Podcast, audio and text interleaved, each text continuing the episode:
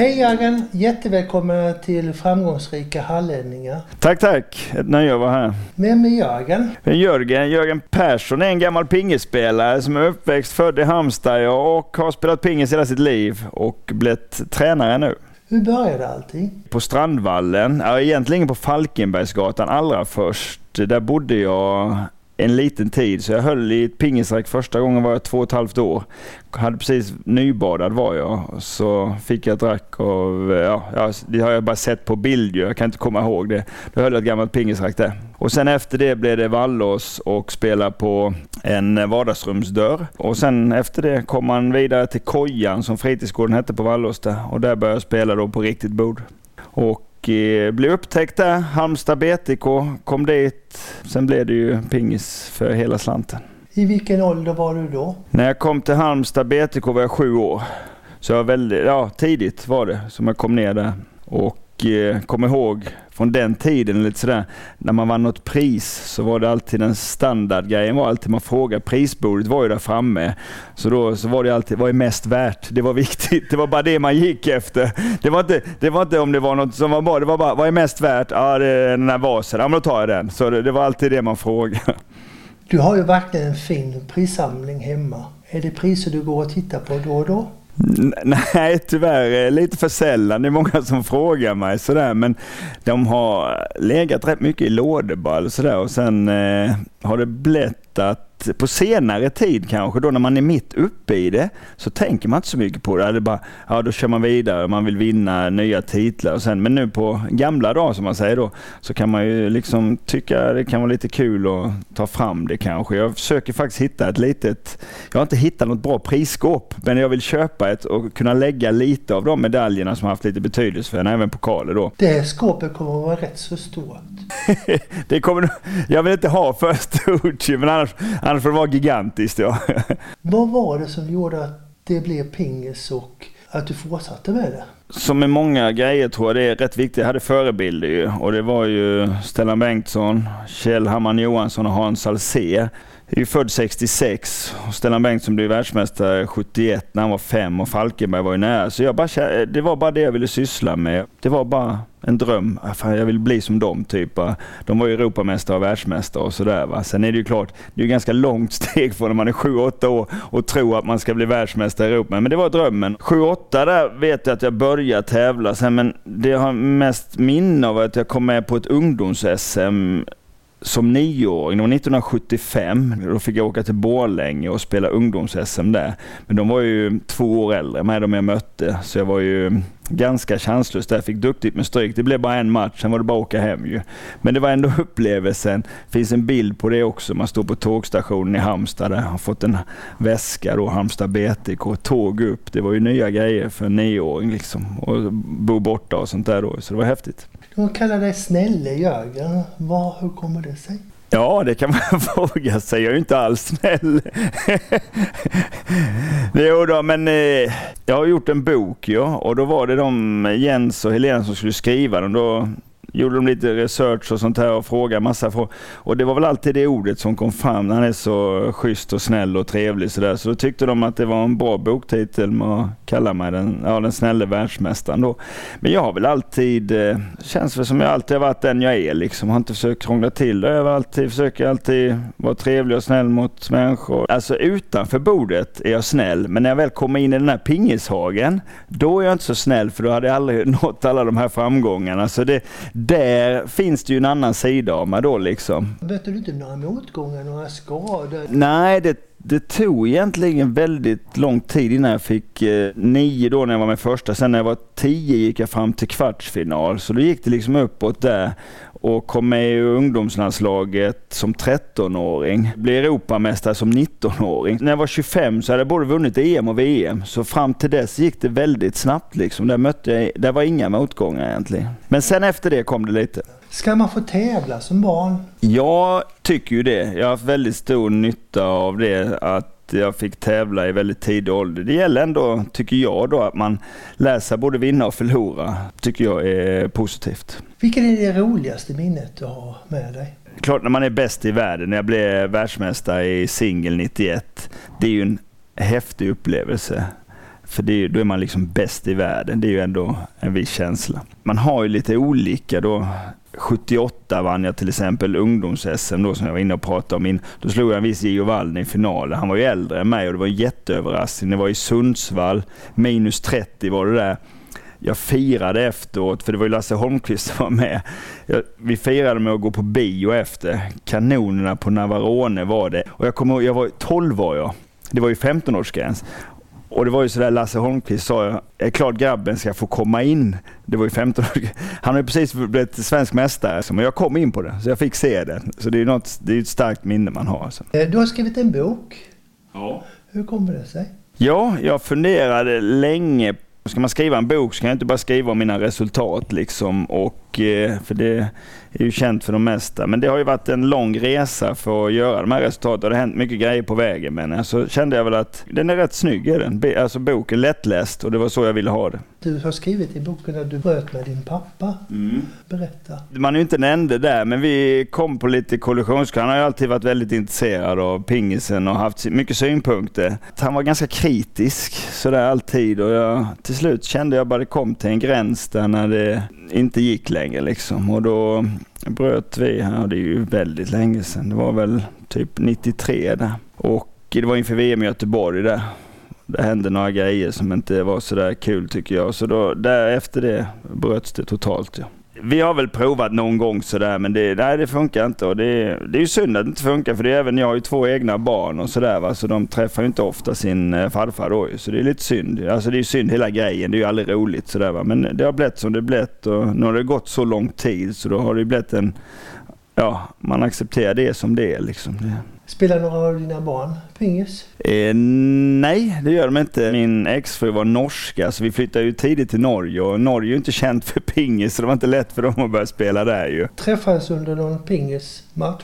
Eh, menar du exfrun? Ja, nej, vi träffade, ja det gjorde vi nog. Jag var på en norsk tävling, ja just det, men hon skötte blomsterarrangemangen där då. Ja, det stämmer ju. Sen har du träffat någon ny? Om jag har träffat någon ny? Ja, har ni inside där? Ja, jag har träffat, ja, jag har träffat en ny ja. Så vi är lite särbo kan man väl kalla det ja. Man brukar väl säga världens största pingisnation i Kina? Det stämmer helt klart också.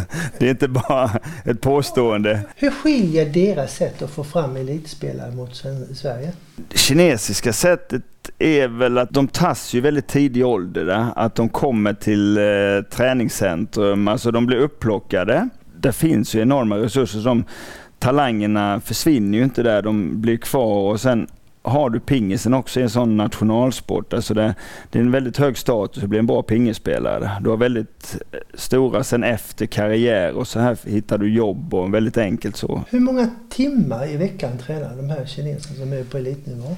De tränar 6 till 8 åtta timmar om dagen tränar de. De kör tre pass ibland också, så alltså, de tränar mycket. Men det är deras sätt. Det är inte riktigt, eh, vi, hade, vi har haft den svenska modellen och varit väldigt framgångsrik, så det gäller ofta att hitta sin egna och den passar för dem. Ja, det kan man inte säga någonting. De är ju enormt bra och starka och så. Va? Men eh, jag tror inte vi skulle klara av att träna så mycket, för det är också att det är lätt att bli skadad och sånt. Sen har du blivit hedersdoktor. Ja, det har jag också. Så nu behöver inte landslaget någon doktor. Då är jag med. Om det blir några problem så är det jag som sköter skadorna. Nej då. Jag fick ett samtal och jag blev faktiskt lite, jag blev både glad och stolt men jag, blev, jag trodde det var någon som skämtade med mig först. Liksom. Det var så overkligt. Jag blev hedersdoktor. Jag bara, ja. Men det var riktigt roligt. Ja. Finns det fler som är hedersdoktor i pingis? Nej, jag tror inte det. Jag vet inte ens om det finns någon i världen om jag ska vara riktigt ärlig. Alltså, det är riktigt häftigt. Fick en en hatt ju, doktorshatt. Och så fick jag en doktorsring. Så de har jag väldigt fint placerade hemma. När du sedan trappade ner, telefonerna ringer inte lika mycket.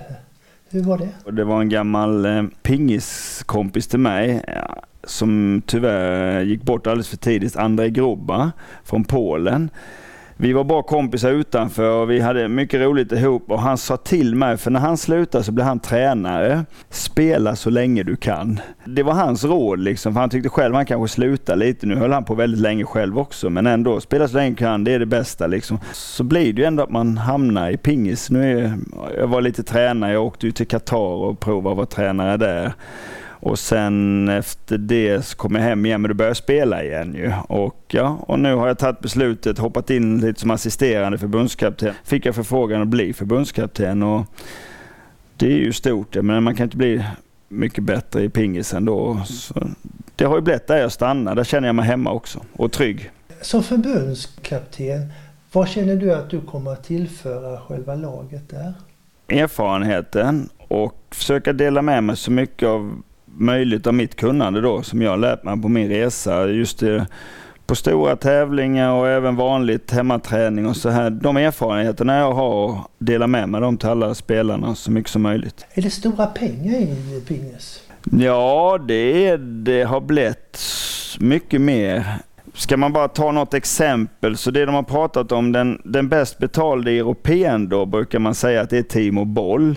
Och han tjänar 10-12 miljoner om året. Alltså det är fantastiska summor. Och sen den som är näst bäst betald kanske tjänar 6-7 miljoner. Ja, för jämfört med fotbollslandslagets tränare hur är det då? Nej, jag vet, vad, jag vet inte vad Janne Jag är bara glad att man har blivit förbundskapten. Men vi har ju inte de summorna. För pingisen är inte riktigt där. Så jag vet inte vad han tjänar om året. Men jag tror inte jag är där. Men samtidigt så är det ju, man tar ju en sån här kapten, förbundskapten, det är inte för pengar. Jag tror inte ens Janne, det är ju det är något man är stolt över. Att bli förbundskapten för det ett landslag, det är ju häftigt liksom. Ja, då har du haft tillfälle att spara väldigt mycket pengar eller har du satsat på fina bilar? Eller vilket är ditt intresse?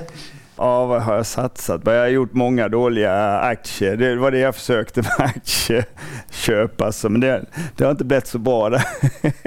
Fick många tips på 2000-talet där, men ja, de, jag gick på fel tips där. Det gick mycket som gick bra då, men jag lyckades inte hitta dem. Men nej, men jag har lyckats lägga undan en del, men det har man ju sparat. Man har ju hus och sådär. Så att, Sportbilar har inte blivit så många heller, men det, ja, det, jag, jag jobbar på det. Du har varit med Mästarnas Mästare. Ja. Hur var det? Det var fantastiskt kul. Det hade jag ju hört mycket om. Eh, att det är fantastiskt roligt att vara med och sådär, men det var över förväntningarna. Jag var med på någon eh, jippo-grej i Varberg innan jag skulle åka ner till Mästarnas Mästare och vi spelade bubbelfotboll. Ja, jag landade, det var en, jag blev, flög ju iväg och landade på axeln. Jag skadade mig, jag fick någon jätteblödning. Så det blev inte riktigt som jag hade tänkt mig, min planering inför Mästarnas. För jag skulle försöka då ja, styrka upp mig. Jag vet ju att det krävs ju lite sådär. Så min träning, det blev ingen träning alls. Och typ en vecka innan vi skulle åka ner fick jag klartecken att jag kunde, alltså då hade det läkt så bra. Så att eh, mina förberedelser var inte de bästa. Det är därför du inte vann? Det är så jag vill säga ja, att jag bara blev fyra. Vem hade bäst eh, vinnarskalle av er? Foppa var, det, var inte lätt där och det är inte lätt att slå han alltså. Men jag vann i alla fall eh, sten, sax, påse för jag fick bästa rummet när vi bodde i huset där.